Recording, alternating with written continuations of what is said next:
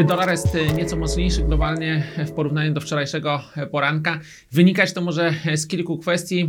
Po pierwsze, retoryka prezydenta Trumpa dotycząca Chin e, łagodzi się. Być może jest to e, konsekwencja wydarzeń e, związanych z rozo- rozmową Trumpa e, z prezydentem Ukrainy. Dodatkowo mieliśmy e, dobre dane z rynku nieruchomości. E, Wczoraj prawie rekordowa e, sprzedaż nowych domów e, za oceanem, rekordowa średnia cena e, domu, która pierwszy raz w historii przekroczyła 400 tysięcy e, dolarów. E, No i również mieliśmy e, stosunkowo jastrzębie komentarze, na przykład ze strony przedstawiciela rezerwy federalnej Charlesa Evansa. On zwykle jest e, gołębiem, natomiast e, teraz stwierdził, że być może nie będą konieczne e, dalsze obniżki stóp procentowych. Także to wspiera amerykańską walutę. Jesteśmy w okolicach 1,0950 e, na euro dolarze i ta siła dolara również jest widoczna na parze dolar złoty. Tutaj jesteśmy w okolicach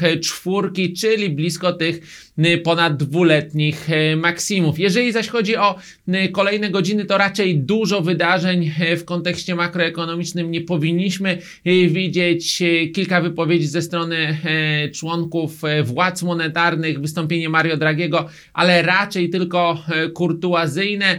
E, Również wystąpienia e, członków Fedu także nie powinny mieć większego znaczenia. Mamy też rezygnację e, ze strony członkini e, EBC, przedstawicielki Niemiec e, w ramach e, czy w związku z protestem e, e, dotyczącym zbyt łagodnej e, polityki pieniężnej EBC, ale to też raczej nie jest e, najważniejsza e, informacja. Ważniejsza jest taka, że e, stery przejmuje Christine Lagarde i najprawdopodobniej będzie ona równie e, gołębie jak e, Mario Draghi. Prawdopodobnie równie e, sprawnie będzie e, starała się budować tą gołębią e, większość w Europejskim Banku Centralnym. Także złoty cały czas słaby ze względu na czynniki globalne, również oczekiwanie na wyrok Trybunału Sprawiedliwości Unii Europejskiej, a dolar silny ze względu na relatywnie dobrą sytuację amerykańskiej gospodarki w porównaniu do innych krajów rozwiniętych.